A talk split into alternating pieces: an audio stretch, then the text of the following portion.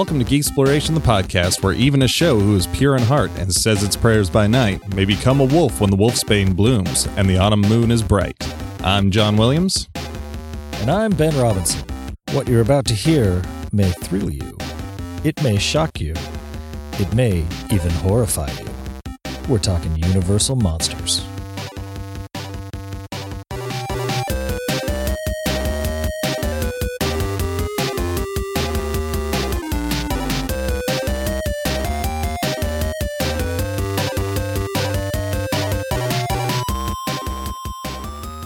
Ben, Yes, John. how are you doing?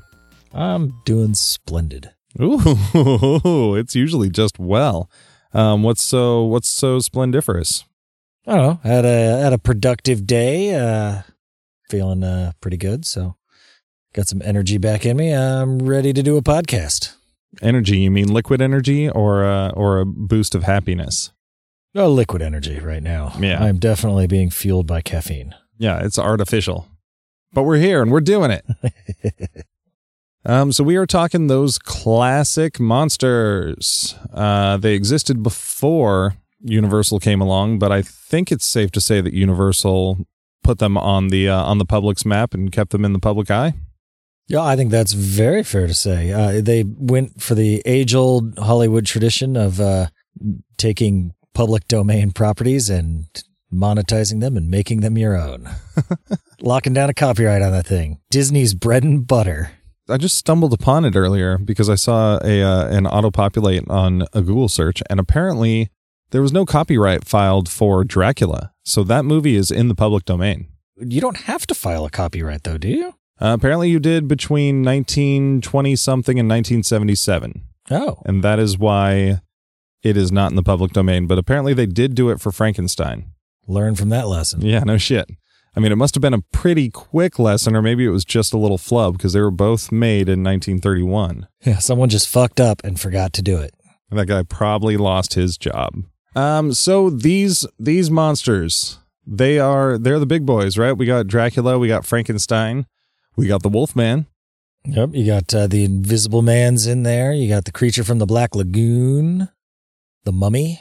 Oh yeah, yeah, absolutely.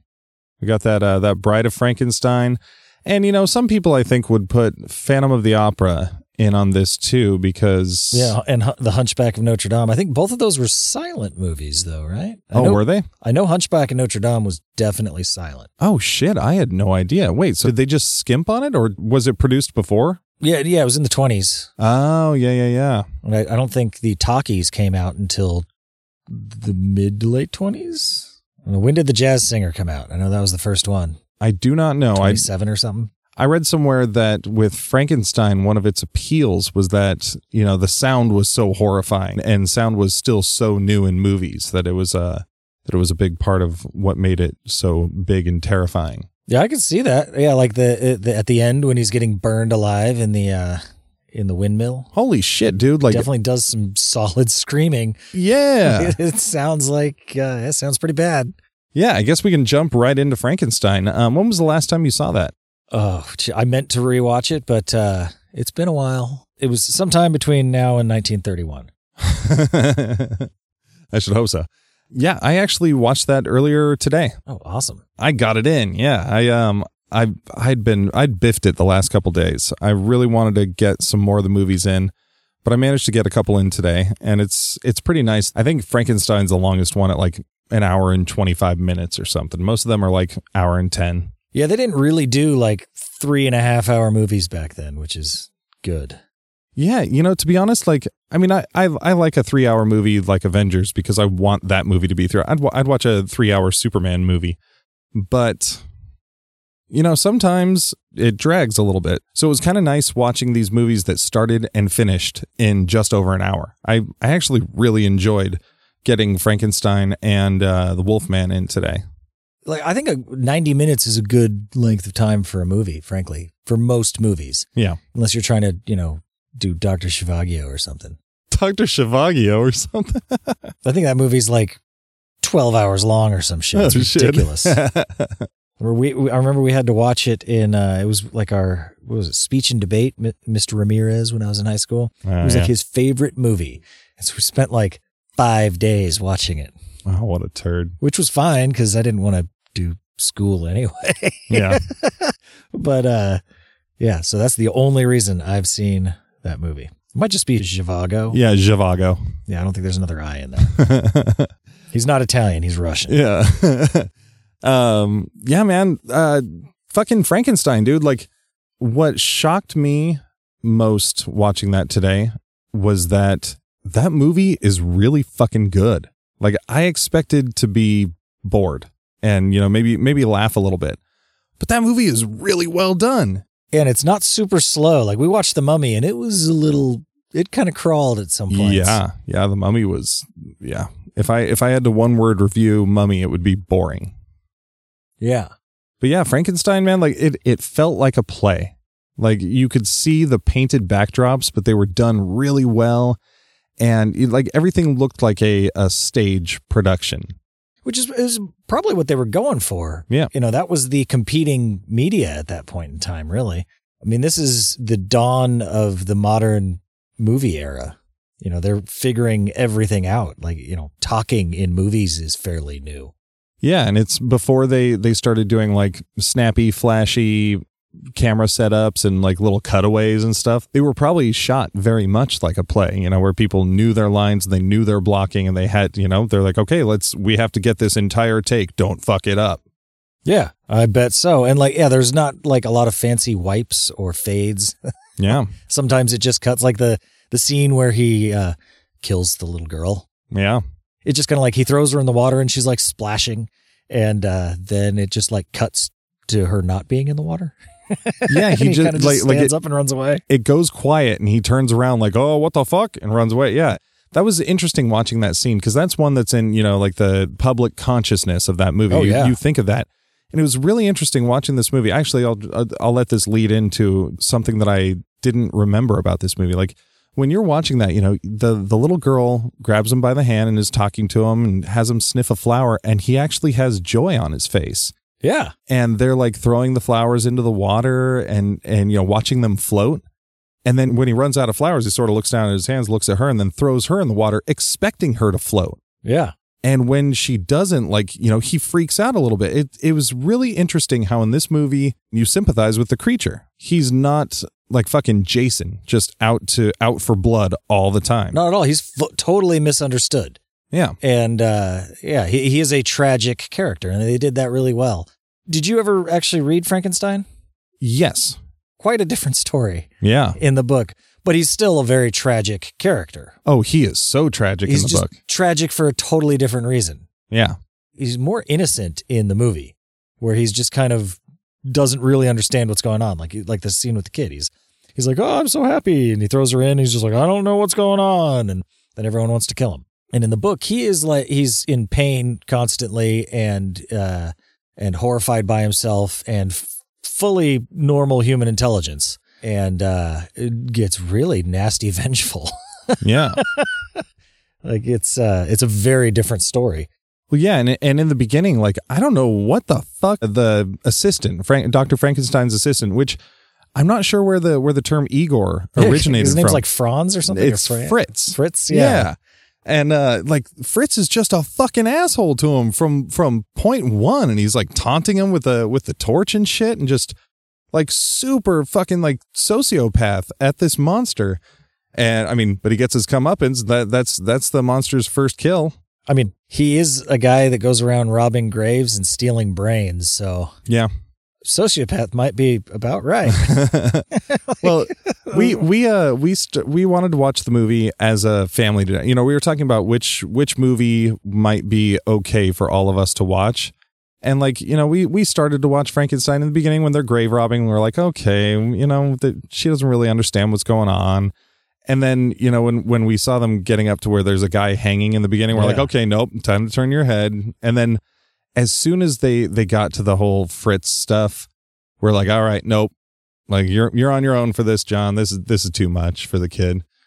Um but You're so nice to your kid. yeah, we'll we'll we'll get her in a few years. Yeah, she because she was she was interested in it, and I think I think when we when we do start getting her into scary movies, because I mean, similar to me, she's kind of a wuss with uh with scary stuff. I think that would, that would be a good way to break her into it because the, these are these are pretty soft, but it still just seemed a little intense and like you know I think Angelina was pushing to to get her out a little more than I was, but I don't think she's wrong. Well, and they're not they're not graphic at all. No. Like most of the deaths are implied more than anything. Yeah, there's there's no gore. There's no open wounds or like stabbings. I guess when we were watching The Mummy, there was that one guy that got speared or something. Yeah, but there was no blood. No. And he just got kind of got ran through real quick and was like, ah, and then fell Yeah. down. Death. yeah. Um, but yeah, uh, you know the the the Frankenstein movie was really well acted, and like it, it's fun watching uh watching Boris Karloff, who after watching The Mummy, and he's he's a pretty thin dude. Like seeing how much padding and like like framework there is in that uh in that Frankenstein monster suit. Uh, to get him the size he needs to be, but he's still got some big fucking hands. Like he's got big long fingers. I like how they kind of did their own take on Frankenstein's monster and it just stuck. Yeah, Like that is to this day the image of Frankenstein that is, is like the default conjuring of his of who Frankenstein is. absolutely. And in the later movies, like it, there is no Frankenstein's monster, this and that. He's Frankenstein. Like Frankenstein meets the Wolfman, it's not Doctor Frankenstein meets Wolfman. It's Frankenstein, the monster, Yeah. meets the Wolfman. Yeah, that was interesting in the movie, like hearing Dr. Henry Frankenstein for some reason instead of Victor. And then like the the best friend character's name is Victor. I don't know why they did that. But then like his dad is like Baron Frankenstein and here you know, just hearing him talk about like, oh yeah, you know, the the house of Frankenstein, you're like it seems weird here. Like I understand that the the name Frankenstein is referring to the scientist and not the monster, but you don't hear people say Frankenstein that often. No, well, and there was the the movie, The House of Frankenstein, too, Oh shit. that had like all of the Universal monsters in it. oh cool. I'd never really thought about it, but the Universal monsters are widely regarded as the first, you know, cinematic universe. Yes. They were a bunch of individual movies, but then they brought them together with Frankenstein meets Wolfman, and uh, then just went apeshit with that and started making tons of movies with all kinds of mix mash monster characters in them.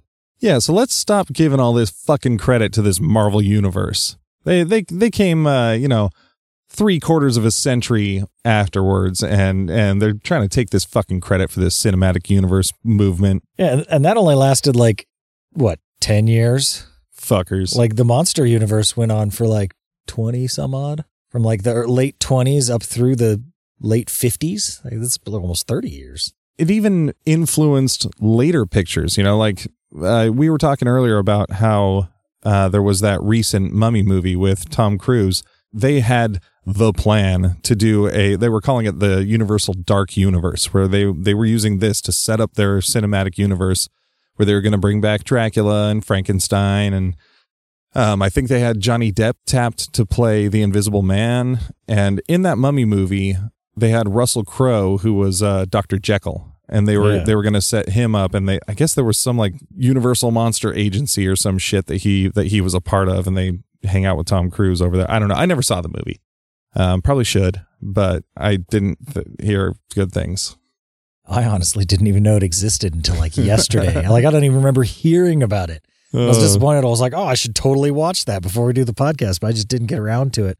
And and I, it was pretty universally panned as all. I mean, it was so bad that they canceled plans for an entire reboot of a cinematic universe. Yeah. so it couldn't have been good. There are so many movies I wanted to watch in preparation for this and just didn't get the time for. I wanted to watch some of those Hammer films from the uh, late 50s and the 60s, probably into the 70s too, just to see where it took off from there because, you know, we we definitely grew up in the time where there was another resurgence of them. We had like Bram Stoker's Dracula and Mary Shelley's Frankenstein into the 2000s when they had that Benicio del Toro Wolfman. They had the Mummy series. I'd never seen the original Mummy until we watched it. Yeah. And uh, I was kind of surprised that it tracked pretty well Yeah. with the uh, Brendan Fraser ones. Yeah, the story of of Imhotep, you know, trying to bring back. Well, in, in the '90s ones, it was Anaksunamun, and in uh, in the original, it was Anksunamun. Yeah, his his forbidden love, essentially, Yes. that uh, got him mummified in the first place. Yeah. messing around with her. Yeah, I was really surprised in the uh, in the old Mummy how you never actually see him all mummified and moving around and killing people. You see his hand with some wrappings on it once, and that's it. Otherwise, you just see him standing still in a box and his eyes open at some point. Yeah, it. and then you see some uh, some bandages trail out of the out of the little place where he just killed the guy. Yeah, I was fully expecting a lot more mummy time. Oh, actually, sorry, he didn't kill the guy because the guy went nuts. just The drove guy- him insane. yeah, And he, he did die of laughter. It's like a Joker victim. yeah. Yeah, so that that whole classic imagery of the mummy, you know, like crawling towards or stand crawling towards you very slowly did not come from that movie at all. Dragging a foot and all that. Yeah. Yeah, he was just a very gaunt looking dude in some robes and a fez. yeah, pretty much. And it, it had a lot more of the supernatural, how he's like killing people through like a, a pond and like using like the force. Yeah, and able to like eyeball you into doing what he wants and stuff. Yeah. But I mean, the, the remake of The Mummy, he had even more fantastic powers. Like they kind of just upped everything. Oh yeah. His fucking scarab beetle swarms and yeah. turning into a in Sandstorm or some shit. yeah, right? giant sand face. So he definitely got more powerful later on. Uh, but I don't think giant sand faces were quite in the budget in No. 1932. It's so weird. I never like either one of those movies. When I I remember watching the um Brendan Fraser uh Mummy series just being like what the fuck is this? Who's this Imhotep guy who looks like a normal dude and has magic powers? Like, why is he not a mummy who is trudging forward and killing people? But my expectations were a little off having not seen the original, apparently. Yeah, I, th- I think my main uh, idea of who the mummy is is from like Monster Squad. Oh, yeah. And, Like, and that's that's- the one we think of. When I think of a mummy in a horror movie like that, I think of the mummy from Monster Squad. And I don't, I'm presuming that that came up in some of the later mummy movies. I don't know. Yeah, I, I started looking um, at at pictures just because I thought I was going insane when when we were watching the Mummy, and um, there were there were some Universal sequels where the Mummy was more mummular, and uh, and then also especially in the uh, in the Hammer films, uh, Christopher Lee played the Mummy as well, and that was very much the Mummy that we think of. So how did the Hammer films get ma- like? I guess the the copyright. You know, I mean, they're all doing public domain stuff. So like, you could do. You can't do Disney's The Little Mermaid, but you could do Hans Christian Andersen's The Little Mermaid. Correct. As long as it doesn't look like, uh, you know, Ariel. Yeah. you're good to go. Except the Hammer films still kind of looked like some of the Universal monsters to a degree. Well, the the thing the thing that I uh, that I gleaned from all the the image stuff that I was doing uh, is that like a lot of the the Hammer stuff just went more gruesome. And like you know, Christopher Lee's Dracula, he didn't look like Bela Lugosi, even though you know you still have the cape and whatnot. But I don't think they could copyright man wears cape and bow tie. They took off from the story a little bit, made him a lot more a lot more sexual. I remember reading an article or something where they were like, you know, he was still he was still Dracula, but now he was the Dracula who fucks. like that's pretty cool. I like that. And uh, what I what I read about the Hammer films with it was that they embraced the gore aspect a lot more. Well, and that was a, that was kind of what the time was calling for too. Yeah. That's when things were kind of going in that direction.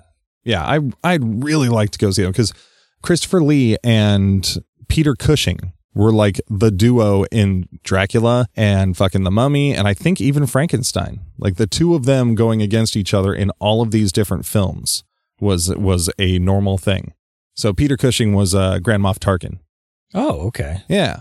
So it's it's faces you you recognize from Star Wars, actually. Unless they got a bunch of makeup on. Yeah. yeah, I mean you can still tell it's Christopher Lee in the mummy suit, but yeah. He's he's full on Christopher Lee with Dracula. Now the other movie I watched earlier was The Wolfman. Have you seen that movie? Uh, years ago, yes. Yeah. I'm not certain I had ever seen the entire thing. Like, you know, just being a child of this arena, you know, of course I knew the whole story of the gypsy and what he looked like. And, you know, Lon Chaney Jr., um, I can't remember what his nickname was. It was like Man of a Thousand Faces or something. But what was interesting about him is he he is not like Hollywood leading man look. Like he's got a really round face and he's just He's kind of chubby. yeah, yeah, like a like a weirdly proportioned. Um, but he he was a great actor. Um, that movie was that movie was really good. His dad was the hunchback in uh, the Hunchback of Notre Dame. In the original? Yeah. Cool. That movie, it it it came ten years after those original ones. It came out in 1941, and you could tell how the industry had changed because one. I remember one thing we noticed when we were watching The Mummy is how there was no music bed. Like there was just a lot of silence underneath the action, where in, eh, whereas in the movies now there would be there would be some sort of score under it. Yeah, and the mummy when he's like when the guy's opening up the case that has the the what the scroll of Thoth in it, Yeah, yeah, uh, it's just dead silent. yeah. Like yeah, a modern movie would totally be like building the suspense with music, and uh, they were not. It was dead quiet, and just the the foley was all you heard. Yeah, and uh, the the same was true for Frankenstein, um, where there there was a lot of weird silences when there should be, or you would think there should be music. But yeah, in in the Wolfman, there was a full score going through it, and I loved it. But it was uh it was it was a cool story about you know about a man getting bitten by a werewolf. In fact, a gypsy in the movie, uh, the one who who is the werewolf that bites Lon Chaney, is played by Bela Lugosi. Oh, Yeah, awesome! not looking anything like Dracula. Like if I didn't know it was him, I I wouldn't have I wouldn't have guessed it. I wouldn't have it wouldn't have jumped out as Bela Lugosi. Yeah, Lon Chaney in that movie does a really good job playing a man cursed. Yeah, there's a lot of suspicion that that he's a murderer because there's these murders happening. People are getting their jugulars ripped out. Everyone's sort of looking at him. It, it gives a very paranoid sense. He accepts what's happening, and eventually he has to die. That is one of the interesting things about these movies. Like Frankenstein and the Wolfman both die Yeah, at the end of the movies. There's like a bunch of sequels later on, like they pop back up, but they totally die at the end of the movie. There's no way Frankenstein gets out of that windmill. Yeah, the last you see him, a big ass beam is falling on top of him, and that thing is up in flames. Yeah, and he's screaming bloody murder Yeah. or fiery death. Yeah, it was pretty unsettling hearing his voice that high pitched because it had just been a bunch of grunts and groans before. But once you actually hear his screams. But yeah, Wolfman was well done. It seems more familiar in its in its styling stylings and its production. Whereas, you know, Frankenstein and Dracula, they seem old. I think one of the things that made those movies what they were is that they had proper actors as leading men. Like even for stuff like Frankenstein or The Wolfman, where they've got, you know, for a lot of the movie, they've got makeup and stuff on. I mean, those guys were serious actors. Yeah. They, I think, all had like a lot of respect for the characters they were playing and like were really trying to play a good character, not just a kind of cheesy monster. Yeah, they took the craft seriously. Yeah, and because because looking back at it from from here, like you think of some of the Universal monsters as kind of like hokey and cheesy sometimes, uh, but when you go back and watch like the original movies, they weren't at all. They were very, you know, rather seriously portrayed. But later on, like in the late fifties and stuff, um, they kind of did get hokey Yeah. because they had the, like all, all the Abbott and Costello movies where they basically became kind of buffoons Yeah. chasing after Abbott and Costello. Like a like a Scooby Doo type villain. Yeah, yeah, and and so the, you, you know that image kind of stuck a little bit as well. And uh, you had stuff like you know the monsters and and this sort of thing where it was kind of like oh here's these monsters and here we're making fun of them and they're kind of silly and not serious tragic characters anymore. Yeah. And I guess Lon Chaney Jr. really really hated the Abbott and Costello movies. Oh, really? Even was though- he in them? Yeah, he, he was at least in the first one, the Abbott and Costello meet Frankenstein, Yeah. and uh, he was not happy about it. I guess he was very Oh. upset that they were not taking his character seriously. Oh man, see, I want to go back and watch that so bad. I loved that as a kid. I remember watching it at my grandma's house tons of times. Like we must have rented it at the video store like over and over again. I was probably the only one renting it. Yeah, it's a great movie. I I, I remembered that one too. I'd totally forgotten about it until I was looking at something that was mentioned, and I was like, oh, I also would like to go back and watch that again because I love me some Abbott and Costello. I have a feeling after, even after we get done recording this episode, I'm going to go through as many of these uh, Universal Monster movies as I can. Um, I managed to get uh, that six pack, you know, it had Dracula, Frankenstein, Bride, uh, Wolfman, Invisible Man. Is that all of them? Oh, and Mummy. And uh, I I wanted to get Invisible Man in today or Dracula, but I did not because I haven't seen Dracula in quite some time. But it's weird when I was watching the trailer for it. We we were watching trailers to figure out if we thought uh, they'd be too scary for the kid. I felt I felt like I knew the movie. You know, and that and that's why I wanted to watch Frankenstein more than that, and why I wanted to go and watch Wolfman rather than that because I felt like I knew that movie really well. Like it doesn't seem like there's anything exciting or surprising or mysterious about it anymore. You know, like you know, Children of the Night, what what beautiful or what music they make, and then the like, I am Dracula. You know, like it's all still kind of there and just like absorbed in my brain. I could see that. It's not, and I don't remember that movie being exciting. I remember it being just kind of kind of slow pace and even keel, and just more eerie than uh, than scary or you know like Wolfman and Frankenstein were exciting. There Yeah, was action. suspense, and yeah, things are going on. Yeah, and like mobs and people getting angry and shit. I don't remember there being like a Van Helsing character or anybody like really trying to Yeah, like kill hunting him. him. and trying to Yeah. take him out. Yeah. I, I don't remember one like either. Oh man, so whoever is coming to this episode to hear cool stuff about Bela Lugosi's Dracula or not even to hear cool stuff but hear our take on it, sorry. Cuz we didn't get around to it. I mean, he definitely uh, cemented the the basic image of Dracula for decades to come. 100%. Even stuff like Sesame Street, like the Count, you know, his costume is Bela Lugosi style Dracula, and every little kid that buys a random Dracula costume for Halloween, it's that costume.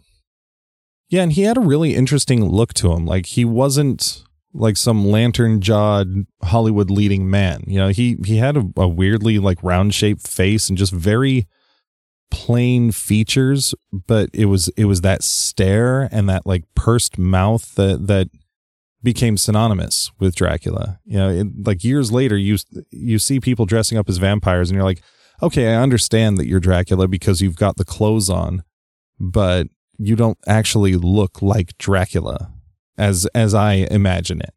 You know, because even though even though I don't remember a whole lot of his performance beyond the stairs and shit and like holding a cape open, he is still Dracula.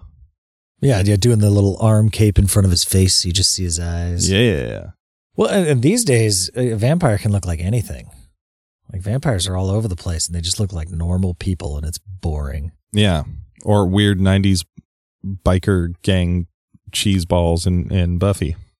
Billy Idol wannabes. Now, one of these movies that I just want to touch on because I didn't get a chance to watch it. It was from it was from much later on.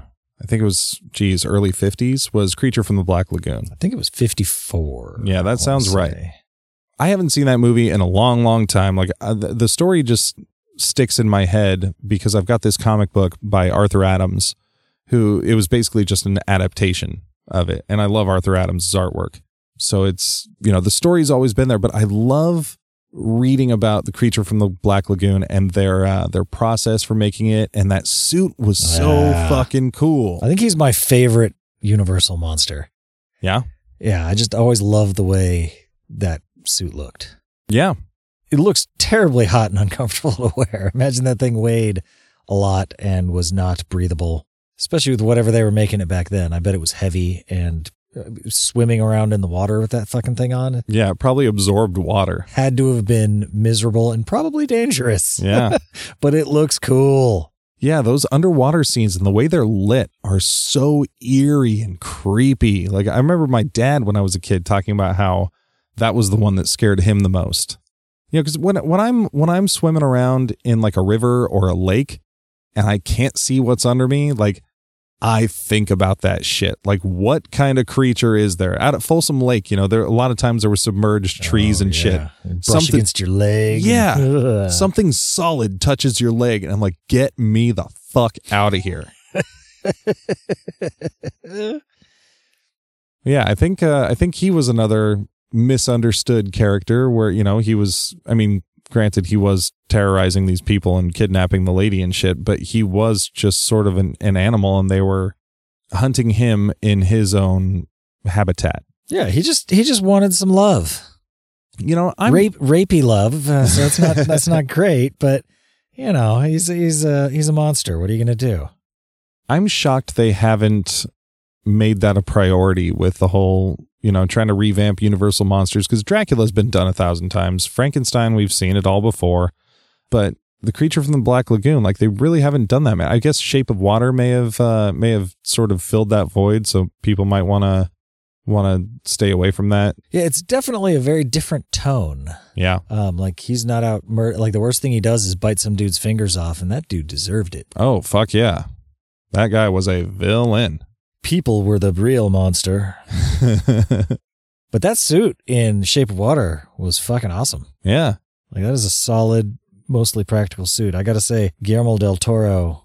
I guess he's a huge like Universal Monsters fan. Yeah, and he loves his practical effects. He re- he really does, and he does some awesome freaking monster designs, and does you know does not CGI them.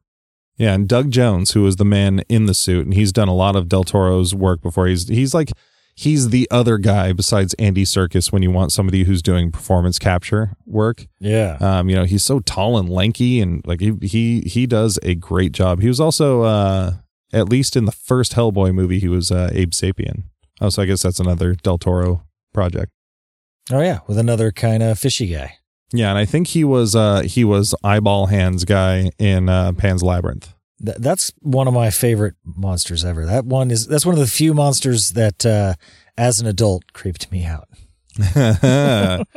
All right, I'm I'm onto something now. Now I can start digging away. I, I know who I'm going to be for Halloween, so I can freak you out. Oh, you should totally. That would be an awesome Halloween costume. I don't think I can pull that off. Yeah, it would be tough. Yeah, It would not be a comfortable Halloween costume. You wouldn't be able to see very well. yeah.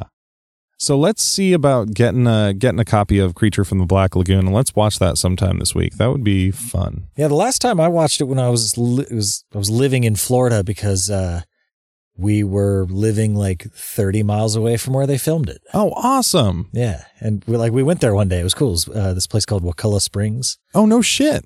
Yeah, and they've got it's just a big uh, spring essentially, but it's got it's like a small lake essentially, but it's got like super clear water because it's all just coming right out of the ground in a spring. It's got manatees in it, and they got like a big ladder thing that you can climb up and jump in.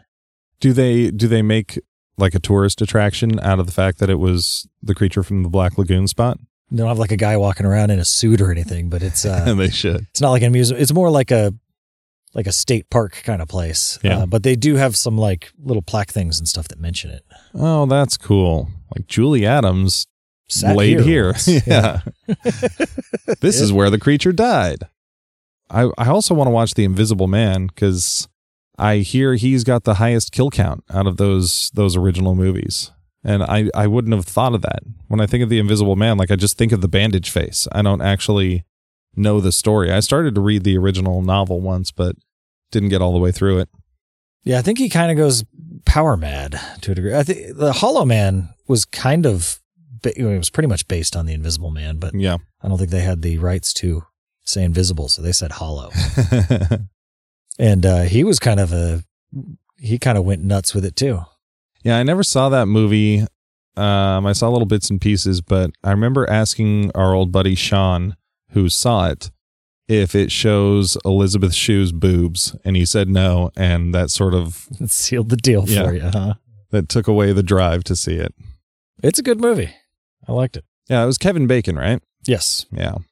In the Wolfman, was there anything that you noticed that was kind of like uh dated, I guess? And not, you know, Oh, geez. not not like effects wise or anything, but I mean like uh cultural attitude wise. Thank you so much. Like, are you sure you didn't read something and you're setting me up on purpose?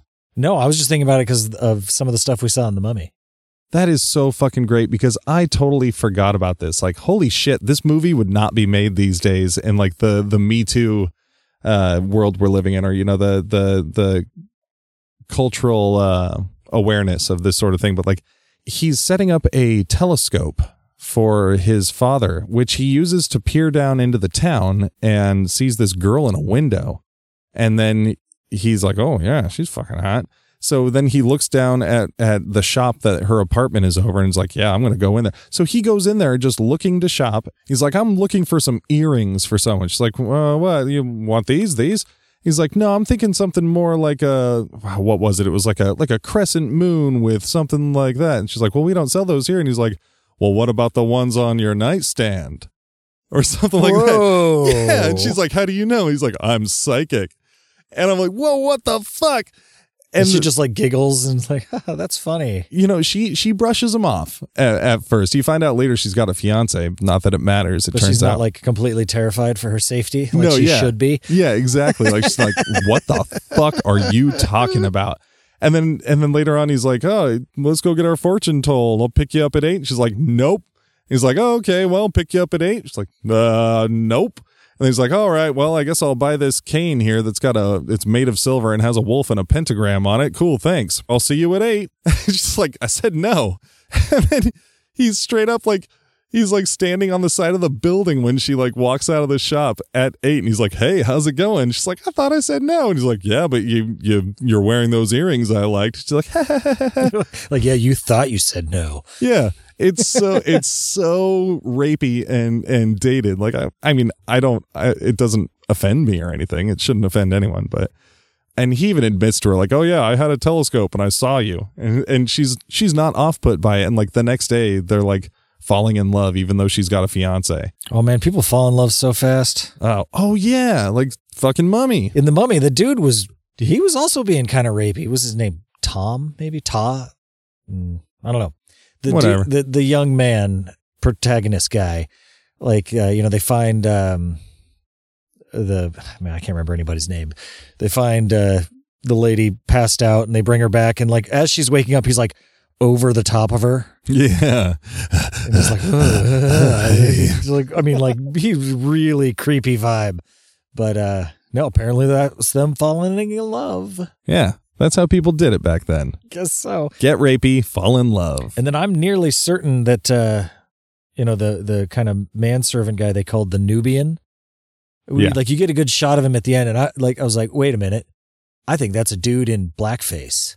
Yeah, there there isn't that much tonal contrast between skin color and lips on real people. Yeah, yeah, and like you know, I mean, I guess he's in black body because he's got no shirt on either. But like that, that looks like a white dude painted up. And it reminded me of uh, the the old uh, the old Fleischer Superman cartoons from the early 40s, like 41, 42. That uh, there was one called The Mummy Strikes, where you know there's a curse of a mummy, and these these uh, these mummies come to life, and they they have like that sort of character, like like the Nubian, where and and they are clearly like drawn and animated as if they were somebody with black face like like they've got super dark skin and just these like super white lips. And you're like oh man. Like these these days that that's problematic. Yeah, so I looked up who he is. It's a guy named Mark Noble, also known as Noble Johnson. oh that is a porn name if i've ever heard one Noble Johnson. and uh, you know, I can't tell because they're all black and white pictures, and there's some shots from in other movies. It definitely seemed to be his shtick. His his complexion is nowhere near as dark as it was. That's for sure. yeah So they definitely darkened him, if uh, nothing else. I don't know. Yeah, little uh little fun fact in the Wolfman, just because I forgot to say it earlier. His father is played by Claude Rains, who plays the Invisible Man. So there's a lot of a lot of bleed over. I I remember shit. I can't remember the name of the movie, but I think Bela Lugosi even played Frankenstein at some point, Yeah, he did. I think in one of the the later. Um, like Tomb of Frankenstein or Frankenstein's Curse. Some yeah, it was one like of the later that. ones. Yeah, he played Frankenstein, and then the guy that took over for Frankenstein in the Abbott and Costello movies, I guess, spent some time with Boris Karloff, like training Oh, cool. on how to be Frankenstein correctly, because they were serious about these characters. yeah. I don't have anything to say about Phantom of the Opera because I've I've never seen it at all or Hunchback. The the look is is iconic, but yeah, I've just I've never I've never had any exposure to those at all. I just remember going to Universal Studios and seeing the uh, set where the that main fountain was that uh, where they where they shot some Hunchback and them just calling it out. It's like, oh yeah, you you knew this from Hunchback of Notre Dame. I'm like, I didn't. I'm twelve. Nobody alive right now knows it from that, unless you're a real Universal monster head. yeah, and silent movies can be kind of tough. Oh, kind of nothing. It's a different way to watch a movie. And like the, there's some silent films I like, but most of the mostly they're uh, physical comedy Yeah. because that translates well and you don't need a lot of talking. Yeah, yeah. Some old Chaplin. Yeah, Buster Keaton. Yeah. Um, so that stuff's still fun to watch. But yeah, like dramatic silent movies, I don't know. Like Nosferatu. Oh, geez. Yeah, no, thank you. That's tough. If I want to see uh, some of that shit, I'll watch that Shadow of the Vampire with uh with uh Willem Dafoe and what's his ass, John Malkovich. Yeah. That was a that was a fun flick because I, I like that story about how Max Schreck, yeah, like how there was there was stories that that he was an actual vampire. It's probably true. Yeah, it's got to be. um, so what do you say? You want to take a break? Yeah. Let's do that. We'll be right back. Hi, uh, you look like you could use some breakfast. How about some honey nut Cheerios? It's okay, it's okay. Look, it's got real golden honey. Honey, good. Good. Friend. Anytime. Good. It's honey nut Cheerios, part of this good breakfast. Welcome back. Right. So over the break, I was uh I brushed up on Noble Johnson's Oh yeah. Uh, Wikipedia, and I think he was actually African American. Ah. The the the Wikipedia article is not very clear because it steves, says stuff like while Johnson was cast as black in many films, he also played Native American and Latino parts and exotic characters such as Arabians and the Devil. I'm not sure why Arabians and the Devil are included Exotic. in the same in the same part, but not yeah. I, that, that's kind of interesting, but They're both from very exotic locations like Arabia and hell. hell yeah. Um, but then it goes on to say, you know, mention how when uh, African Americans were shot in the old film, like it was hard to tell skin tone. Um, so even if he was, they would have painted him. They might have painted him darker to make it obvious. So he was naturally black faced, but they made him blacker Ex- face. Yeah, extra blackface, which I guess is l- less. I don't. Is that less racist? I don't know. I don't know. I don't think so. Yeah, if if they if they are taking a black man and making him look like a white man in blackface, I don't think that is such a good thing. Well, and they were also making him look like Latinos and Arabian Arabs and uh, Native Americans. So it, it was definitely part of the same bucket there. Yeah, racially ambiguous Yeah. in old Hollywood. But th- then it talks about how he went to start. A, he started. It says he started a company to make uh, what was called race films, like films for African American audience. hmm And then it says the Lincoln Motion Picture Company was an all black company. And so is that? I'm assuming that's the company that he started. Yeah. which would also imply that he was black as well. So at least it's not a white dude in blackface. That's Yeah. Better. I don't know. let's uh let's leave that in old Hollywood where it belongs. Oh boy. Um so let's get into a little structure here. Do you have a first impression? Do you have your first encounter? I do. What my, do you got? Uh, my first encounter with uh, the Universal monsters, or at least a uh, something that was borrowing heavily on their images, was uh, watching the Munsters on Nick at Night as a kid. Oh, yeah. because I think I saw the Munsters before. I mean, I was familiar with who Frankenstein and Dracula and stuff was because I was a kid and something you absorb by osmosis, I guess. Yeah. You know, it's it was- it's there in the cultural lexicon. yeah, like I've been through enough Halloweens at that point that I knew what Dracula was and I knew what a werewolf was and I knew what Frankenstein was and, Yeah. and all that. So I was familiar with that, but I at that point in my life, I mean, I was probably like eight or nine. So I don't think I'd actually seen any of the old movies um, because I didn't really watch like TCM or anything that would have played them. But I did watch Nick at Night, where Nickelodeon back in the day turned into a bunch of old TV shows Yeah. And the Munsters was one of them. And uh, I loved that show. It was cool. They had like the the big funky car, and their stairs would ha- would like had like a mouth thing, like open up and growl, and smoke would come out. And Holy shit. the dad was Frankenstein. Frankenstein. The grandpa was a vampire. hmm The mom was essentially Morticia, I guess. Yeah, she was like a like a. Well, I mean, I mean, I I would say that she, even though she looked kind of like a vampiress, she had like the the hair motif of a Bride of, Of Frankenstein. Bride of Frankenstein, but it didn't stick up.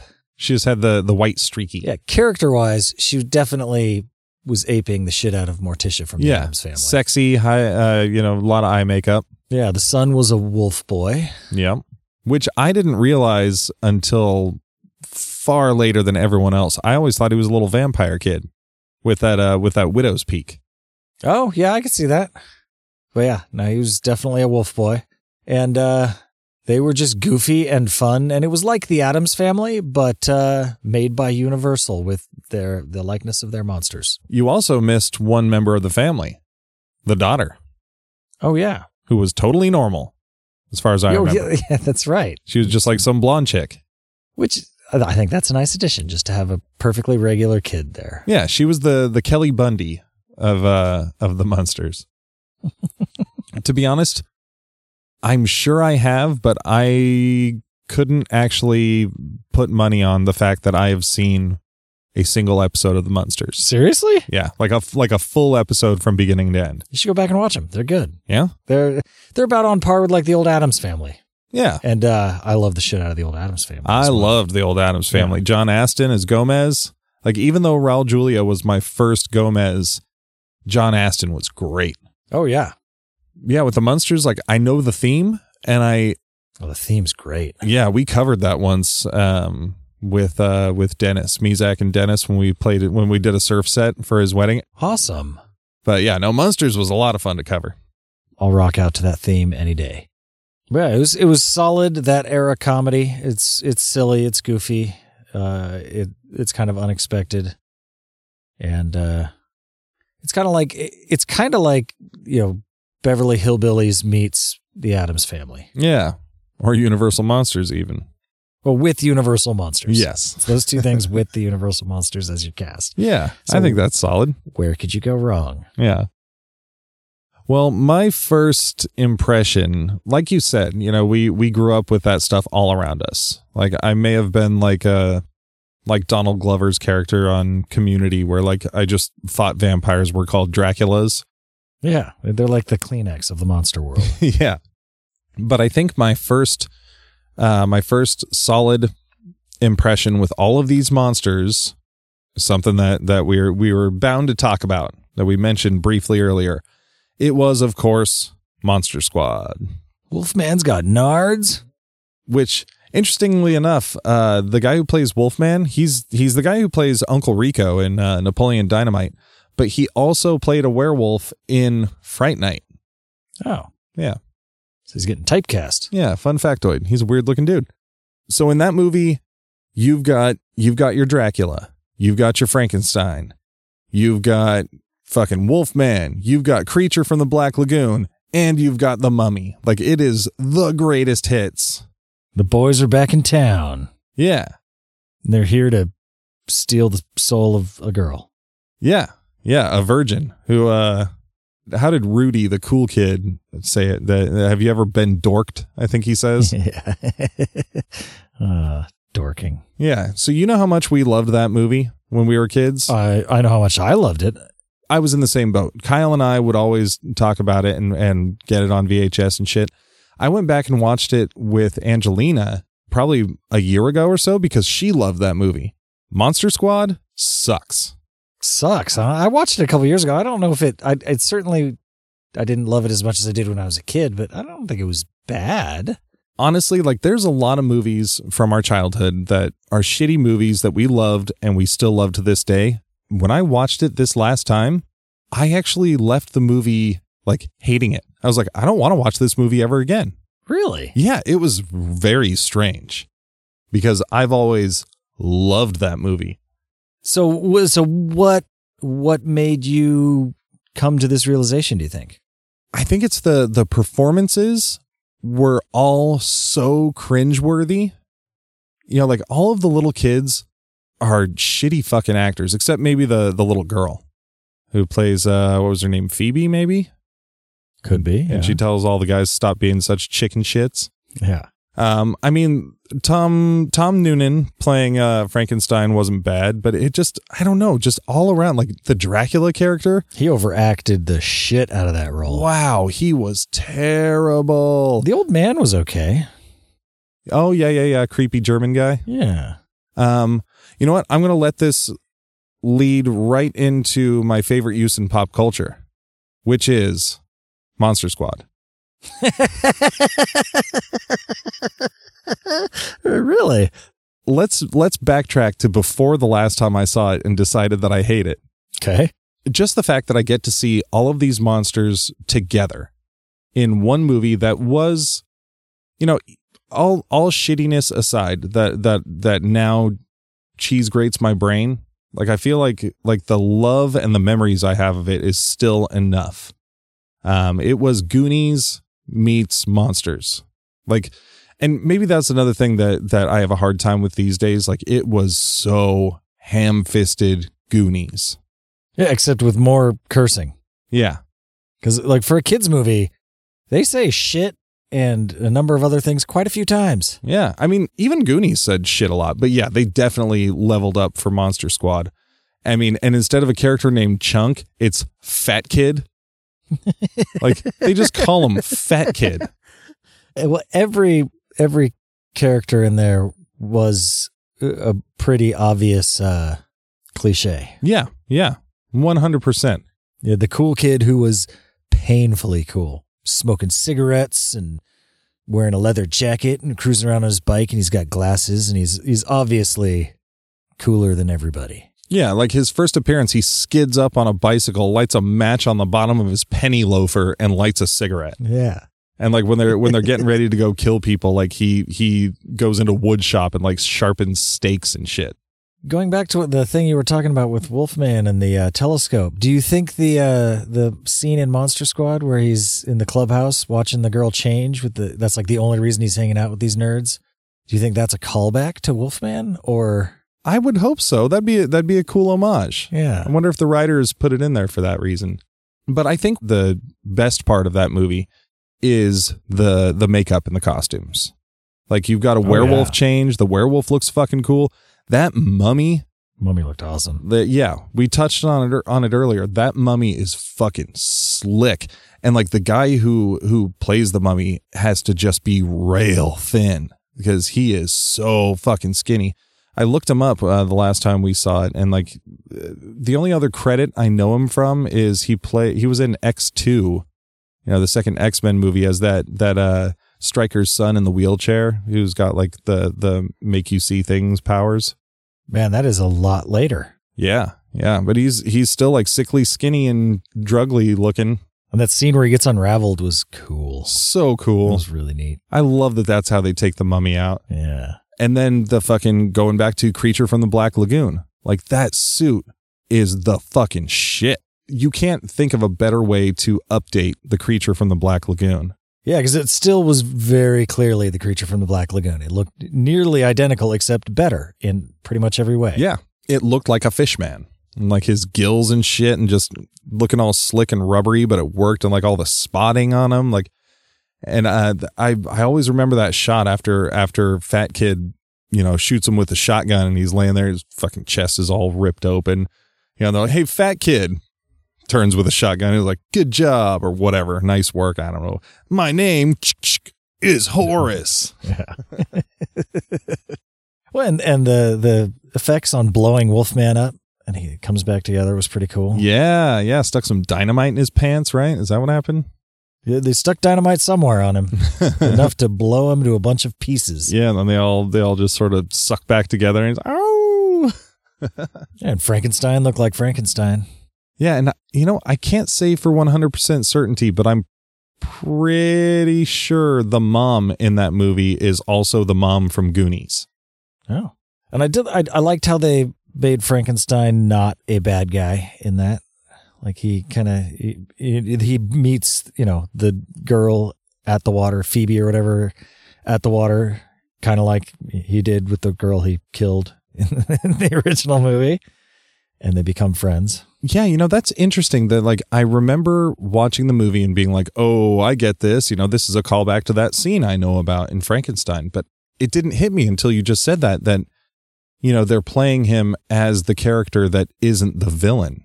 You know, just like Yeah. and I, I I wouldn't I wouldn't have realized that it that that was in character if I hadn't seen Frankenstein earlier. Oh yeah, That's cool. Because he's an innocent. You know, he's he's he just got into the world and he doesn't want to do anything bad, but he just doesn't know. And and again, the other the person that takes him on is the other super young innocent. You know, where the both in both instances, the girl looks at him and just like, "Hey, what's up? How are you?" They're not like, "Ah, monster," Yeah. even though he's pretty uh pretty weird looking dude. Yeah. He's got bolts in his neck. this is cool. I'm I'm glad we got to talk this out because I I knew I knew I was coming in with with Monster Squad being a shitty movie because uh, that's true. But I'm glad I got to prove that I can still appreciate my memories of it and how I felt about it. Like I don't think I ever need to go back and watch it from beginning to end again. Yeah, I can probably find what I want to see from YouTube. You know, just like clips of the of the monster makeup. The the one place where the effects fell short was that portal at the end. Oh, geez. The early CGI was bad. They should have stuck to practical. I don't know how you do a practical portal, but Yeah, the the beginning and the end, they they had that portal open up, and it was it was pretty garbage. I don't I don't know if it was CGI. I think it was just just like a a blue. No, yeah, I guess it would have to be CGI to have like the swirling stuff. yeah, just like super early Yeah. CGI. I guess they could have animated it. Maybe could have been like more traditional animated and then superimposed. I don't know though. Yeah, that that may have been it, but yeah, I mean, it was definitely some blue screen work with like people going into it, and you know, Whatever it was, it left a bit to be desired. Yeah. Yeah, and like that that Van Helsing guy like popping up out of the portal to pull Dracula in. Oh, and that final film or that final scene clearly being shot in the uh the Universal courtyard, like where Back to the Future takes place. Oh yeah, totally. I, I remember spotting that as a kid because I like spotting things like that. Oh, this was from this movie, this was from the other. I loved that I that I caught that one early on. It, it's the same continuity. This happened in the same town that yeah. Marty McFly lived in. Well, and the neighborhood was clearly the the universal neighborhood too, where like you know Munsters and Desperate Housewives and I think Animal House shot some stuff there, and you know probably probably countless other shows. Leave It to Beaver, I think. Yeah, when you build a city for filming things, you use it more than once. Yeah. Hopefully. Um. So what what's your uh, favorite use in pop culture? I know you got one. My favorite use in pop culture is also a movie that isn't Monster Squad. It's Young Frankenstein Yeah, because I uh, I do love Mel Brooks. You do. It's probably like my third or fourth favorite Mel Brooks movie. Mm-hmm. Um, uh, partly because I love Gene Wilder. He's just He is great. amazing, and he's so good in that movie. It's Frankenstein. Yeah, you know, I wonder if Mel Brooks refers to that movie as Young Frankenstein. Yeah, it's, yeah, young Frankenstein. oh, maybe. But uh it's a solid uh parody of Frankenstein and has all the goodness that I expect from Mel Brooks movie with, you know, boob jokes and general funniness, I guess. I don't know. it, it, it makes Woo! it makes me laugh a lot. it tickles my pickle. Yeah, I definitely did not go to uh, film school, so I don't. Uh, I don't have all these fancy words to say why I like movies. They make me feel good inside. Yeah. So, um, Yeah, you got you got Terry, a young Teri Garr in that, looking hot as shit. Yep, yeah, you got you got uh, Peter Boyle, I think it is. Yep. is his name. Um, playing a uh, a singing and dancing Frankenstein's monster. Yeah, putting on the Ritz. Yep, Now, was that song written for this movie? I don't believe so. Okay, because for some reason I thought I heard somewhere recently that that that's that that was the case, and I I couldn't I couldn't quote it. That's why I asked the question. Oh, I mean, it could be. I am certainly not a repository of all knowledge, Yeah. Uh, but I didn't believe so. What was the name of the lady where whenever they said the the German lady, whenever they said her name, the horses would would go off? Frau Blucher. Yeah, Frau Blucher. yeah. and and the the Roland Zehe. Yeah, Yeah, I mean, That had Igor in it. Yeah, Igor. Yeah, Igor. Yeah. Yes. He was fun. I, I can't remember the name of that actor, but he was so hilarious. He was such a great foil to to Gene Wilder. Walk this way. Yeah. And the thing with his eyes that he Oh, could do. Jeez. So he did that. He did that naturally. Just Oh, oh yeah. yeah. It couldn't have been any fucking effect. I guess if if once you see it like practically moving around. Yeah. Yeah. He could just do that with his eyes. You know, I I went back recently and uh and well maybe not that recently a couple years ago and and watched it again hot take i'm not a big fan Really? Why's that?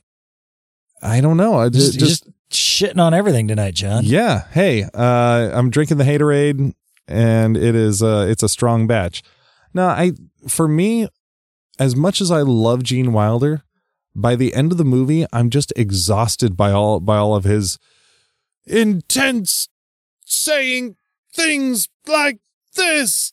And i i'm just like just fucking move on. Come on. The bits don't don't get me as much as like a blazing saddles or spaceballs. I don't know. I have a i have a tough time with it. And i i also wasn't raised on it like a lot of people were. Mm. so i think i, I came into it later on in life. But i get why people love it. I know that i am the weird one So Gene Wilder's just a bit too much for you in it? Yeah, I think so. Yeah, like like his his delivery is fun in the beginning, but by the end, it's just yeah, it it just it just wear it just wore me out. He's like angry Will- Willy Wonka the whole time. yeah. Oh, Willy Wonka, that's one of my favorites. Can we can we just change the uh, the episode to Willy Wonka? You will you will get a lot of joy from me when uh, when we do that. I don't know. Maybe you have to go back and watch it and you'll hate it because you're bitter old man. It's safe to say I've never gone a year without watching that movie. You definitely watch a lot more movies than I do, John. Yeah, it's true. So apparently, Putting on the Ritz uh, was introduced by Harry Richman and the chorus in the musical film Putting on the Ritz from 1930.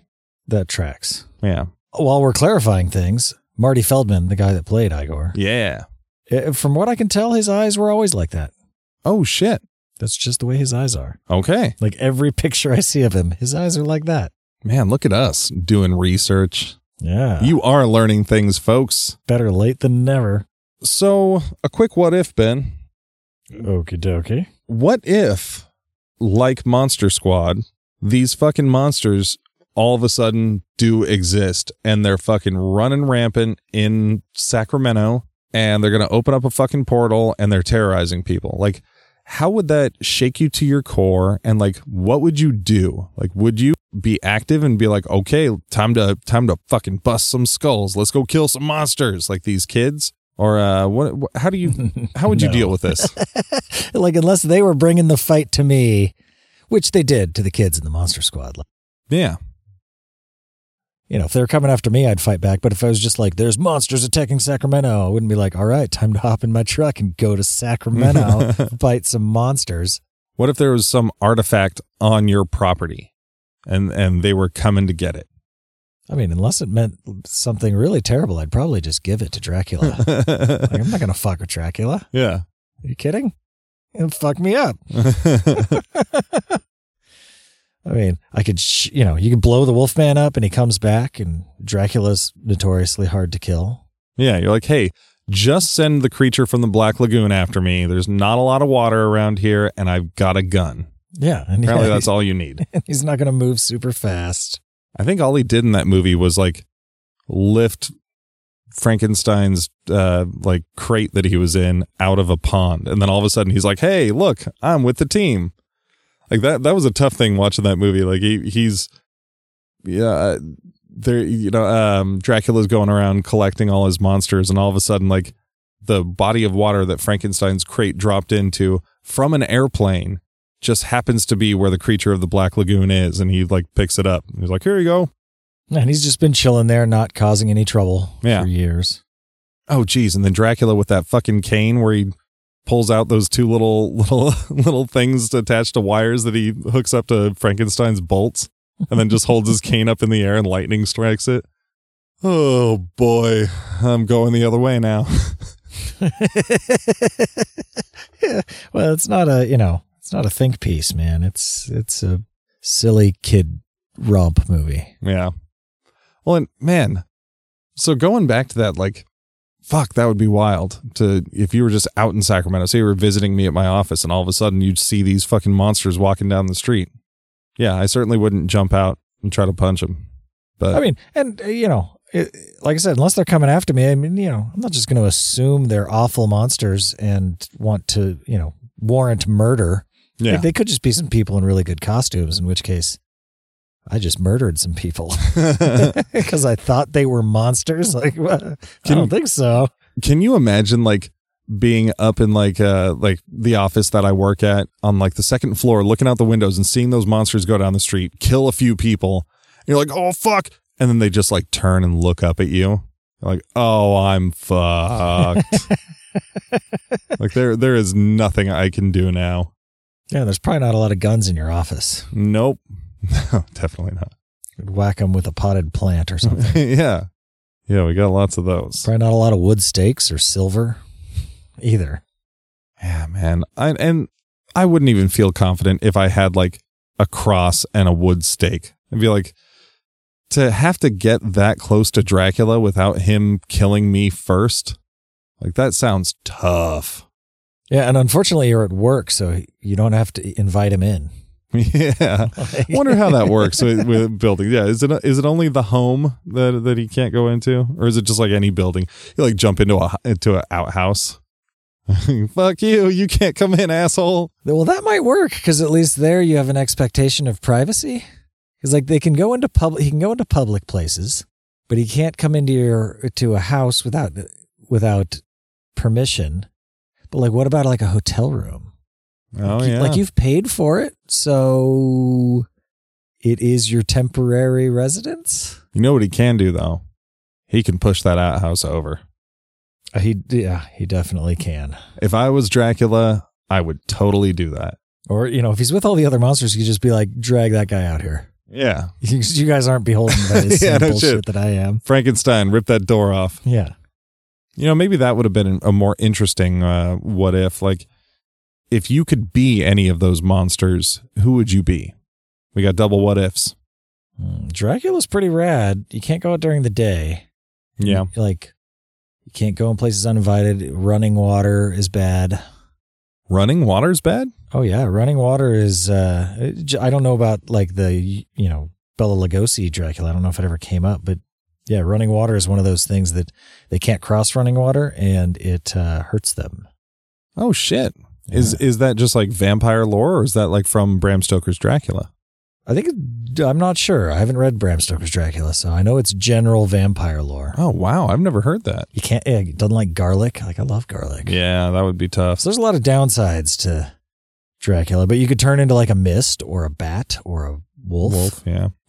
In fact, in, in Monster Squad, they did shove a piece of pizza against his face to to burn him. Yep. Okay, back to loving it.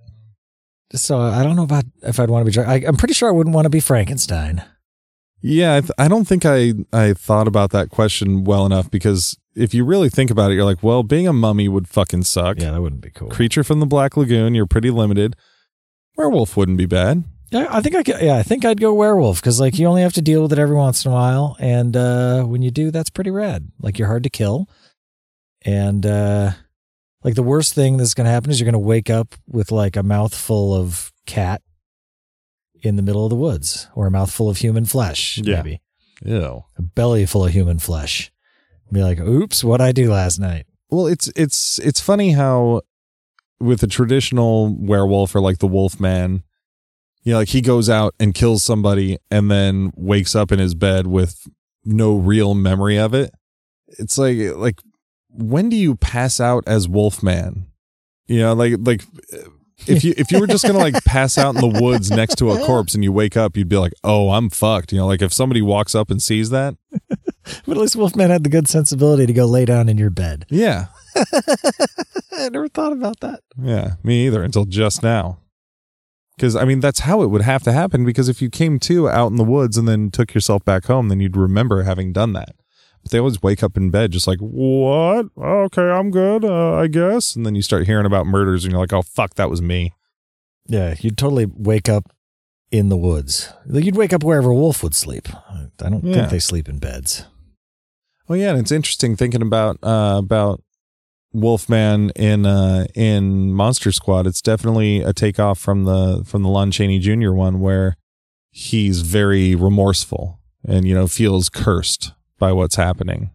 Because that guy in Monster Squad, like he's he's trying to get the cops to lock him up because it's a full moon. yep, doesn't want to do it. Well, how about uh how about a one word review and a uh, and some final thoughts? That seems like a reasonable thing to do at this time. Yeah. So uh, when I was thinking, I think what I came to for my one word review on the Universal monsters was iconic Yeah. because like they pretty much set the stylistic tone for what all of these characters look like for the last 80 years, almost 80 years. Yeah, and in some cases, or at least two cases with the uh, creature and and the bride, they created the characters. You know, they made them.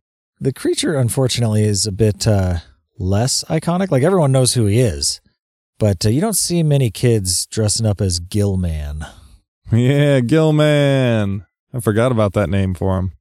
for Halloween. But uh, man, Dracula, Frankenstein, Wolfman, like the they kind of cemented the aesthetics for those characters to this day. Even though you know you frequently see them portrayed slightly differently now. Yeah, i- they are immediately recognizable by almost everybody. I imagine there's probably someone out there if you showed them a picture of Frankenstein, they'd be like, I don't know. Who the fuck is that? But they are the vast minority of people. yeah. It would it would it would take a long time to to hit that person. Yeah, because you think about like you know De Niro playing Frankenstein or playing Frankenstein's monster in uh, Mary Shelley's Frankenstein. Like you put him next to Boris Karloff, and you're like, which one of these guys is Frankenstein? People may see like a patchwork face and be like, okay, yeah, I guess that that could be Frankenstein, but that's not the one we know. Yeah, but that guy on the left there, that's definitely Frankenstein. Yeah, The, and and the, the, the cool part about it is that they got the jump on it because this was like the beginning of cinema. And they just went in and uh, did it and it stuck. yeah, I can't think of a outside of the Universal monsters. There's not that many other characters that you could show a five year old right now and say, "Who's this?" and they'd be like, "I know who that is. yeah. That's the dude from Casablanca." oh, they're like, that's Clark Gable from Gone with the Wind. Yeah, like no, Yeah, just early. I think the the only other ones would be like, you know, early Superman and Batman serials. yeah, But that's just because of the the costuming. You know, that it's not the actual actors or or that one portrayal that that that they know. yeah. Well, it's mostly the costuming for Frankenstein too. I mean, that's all like a five year old's gonna know. Is that looks like Frankenstein? Yeah, you know, for for all of the same reasons you've uh you've just laid out, my uh my one word review was classic. Yeah. Um that is that in in every in every sense of the word for for monsters, you know, they they are the classics. They are they are the Coca-Cola of uh of all the other RCs and tabs out there that come and go and that you know find their own their own piece of the pie but you know you think of cola you think of coke Well, and and the reboot of the uh, Monster Universe went over about as well as New Coke. no shit It's a good analogy. oh Yeah. So, I mean, in closing, if you haven't seen these movies, uh, go watch them. They're, as far as old movies go, a lot of them are better than most. Like i said earlier i was very pleasantly surprised by how enjoyable frankenstein was Yeah. These are like my second favorite type of really old movies to watch what's your first comedies. oh okay Like, I'll watch a Marx Brothers movie over any of these most days. yeah But you could, you could get Abbott and Costello and monsters. It's a win win. you know i i think i want to definitely hit all the big ones. Like i i'm fairly certain i've never seen bride of frankenstein. And i i'm i don't think i've seen invisible man either.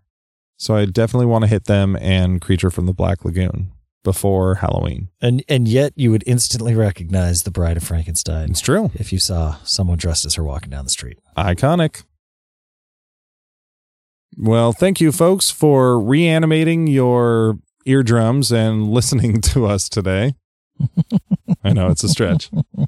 If you want to let us know what you thought of today's show, email us at email at geeksplorationpodcast.com. You can come and interact with us on the uh, the Facebook page, Geeksploration the Podcast. We've got an Instagram that is Geeksploration Podcast, or Twitter at GeekSplorePod. And if you enjoyed today's show, please go give us a five abnormal brain review on Apple Podcasts or Podchaser or wherever you might like to uh, tell people what you think about us. Oh, we got a review Oh, on uh, awesome. on our Facebook page. This is from one uh, Nick Basio. He recommended us uh, on uh, on Facebook, and he said these dudes are the coolest quote unquote geeks ever. I know from personal experience that is true. Uh, the, Nick Basio, man, I haven't seen him in a few years, but we used to play in a band with this gentleman. Yeah, I saw him at Home Depot like two months ago. Oh no shit! Did you tell him about our show? I did. I gave him one of the Geeksploration cards. Awesome. Well, cool. And uh, I made I made sure I said thank you for the shout out, and I just noticed now we got this cool ass little Snoop Dogg gift. It says oh faux show. Nice. Yeah. So thank you very much for the uh, for the shout out, Nick. I know that's exactly what I said on the Facebook page, but we do appreciate it. Yeah. We do still have shirts available at shop.geeksplorationpodcast.com. And as always, our theme song is Cruising for Goblins by the ever excellent Kevin MacLeod of Incompetech.com. Until next time. Creature stole my Twinkie.